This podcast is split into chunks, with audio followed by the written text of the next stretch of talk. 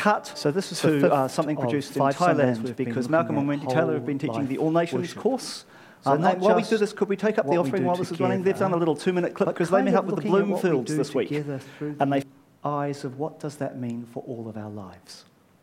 Okay, that saying that if what we do in one place, if that's it, and it doesn't flow out into the rest, then something's not right. Um, now, this is Nick's room, and if I told you that Nick spent all day tidying it, what would you say?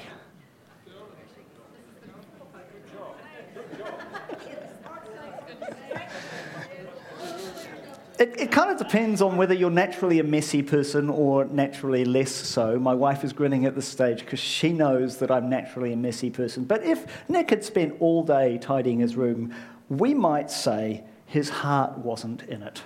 It was really bad to or it was horrendously bad to be in with. And, and look, I'm not trying to, if you are a messy person, I will acknowledge this is my office, half of that screen over there, um, and I'll let you decide what that means about what my relationship is with tidiness. But the phrase, his heart wasn't in it, it's something we say when someone just doesn't seem to be doing what they think.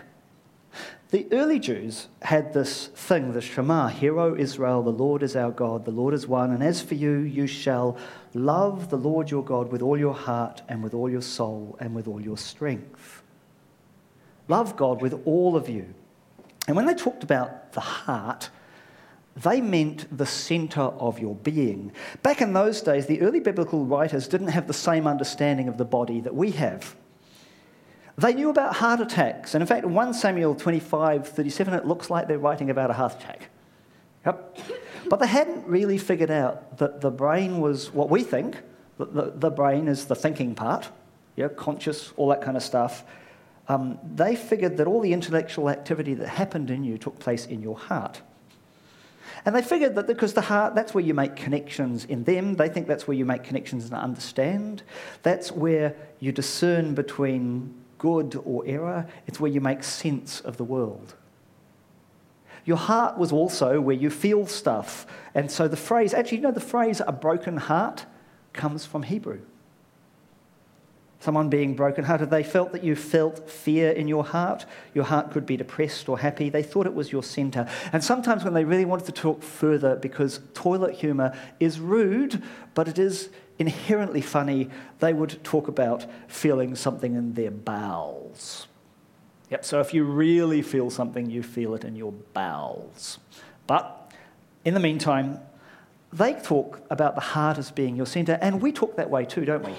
We know physically this is this organ that's pumping blood, but we talk about feeling emotion in our hearts. We talk about love as a function of what? All of us, but we talk about it as the territory of the heart, isn't it? This is how we think, even though physically you might say, well, no, the, blood's, uh, the heart's just something that pumps blood. And the problem with our hearts, according to this, is that we waver, that we're all on one minute and all off the next. So, uh, uh, I have confessed, I will confess that I am a naturally messy person. Uh, you could call it creative. I call it that when I'm feeling charitable. Um, and un- unfortunately for Linda, she's quite tidy. Um, and that means that, that she constantly has to live with my messiness. And uh, on Friday, I had the day off, and I spent a lot of the day trying to tidy the house, doing what I think is what's required for that task. Um, you could say that my heart wasn't in it, but actually I was doing it because I love Linda. Yep, so actually some of my heart was in it. Yes, ooh, ah, yeah, yeah. but if you were going to look at tidiness in my heart, you'd say that a lot of the time my heart isn't in it. Yep, and so it is with our worship. And in Revelation, there's a series of letters written to the church, to a set of churches, that express good things about those churches, but also express caution. And the, uh, we've let the guys who've written this series set the agenda here, and they look at Revelation 2 and a letter to the Ephesians, in which there's this phrase where he says, Look, I really appreciate your hard work, your stickability, your desire for holiness, and yet I hold this against you. You have forsaken the love you had at first.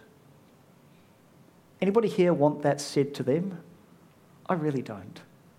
I really don't. So, how do you avoid that? And what's that about? Well, the writer doesn't tell us what love that was. He doesn't say love for God or love for neighbour. Doesn't say it. Oh, that was fun, wasn't it? But at its core, Christianity is about a love response. A love response to God. And that gets translated into how we deal with our neighbours, and it actually gets translated into our relationship with ourselves, which is why that business of love God, love your neighbour as you love your, they're interlinked. If one of those breaks down, it washes over into all of them. And again and again and again in Israel's life, that call to come back to the heart gets repeated. So you get these phrases like in Amos when it says, I hate and despise your religious festivals. That's like God saying, Man, you guys, when you get go on Sunday, you suck. And even though you sing songs, I'm, okay, I'm translating as I go. Even though you sing songs and you bring, up, look, I really do, away with the noise of your songs. I don't want to listen to your guitars, but let justice roll on like a river, righteousness like a never failing stream. They're connected. Our hearts and how we live wash over each other. Here's another one in Micah 6 6. This is pretty famous. Well, how shall I come before the God and bow down before the exalted one? Shall I come before him with burnt offerings? Oh, I've messed up that text, haven't I? Will the Lord be pleased with thousands of rams and uh, 10,000 rivers of olive oil? Shall I offer my firstborn? Ooh, any firstborns here? Feeling nervous? Fortunately, no. He has shown you, O mortal, what is good. What does the Lord require of you? To act justly, to love mercy, to walk humbly with your God. Time and time again, Israel kind of gets stuck on this is our form of worship and forgets that actually it flows into all of our lives because our hearts waver. There's always a part that is desperate for God, and there tends to be, I think, for all of us, a part that is not. Paul does the same thing when he writes to the Corinthians and talks about, well, look, I may speak really well in the tongues of men and angels, but if I don't have love, I'm like a resounding gong or a clanging cymbal. And spiritual gifts, I might have the gift of prophecy, be able to understand all mysteries and all knowledge, and I have, might have faith that move mountains, but if I don't have love, nah. Over and over again, it starts with this. And worship is our response to noticing God's love for us. But we get stuck on particular ways of doing it. We're kind of used to that. In Revelation 1 5, the writer kind of tries to remind us to him who loves us and has freed us from our sins by his blood and has made us to be a kingdom and priests to serve his God and Father. To him be glory and power forever and ever. He's describing a sentence of worship, but also saying where it starts the one who loves us and has freed us.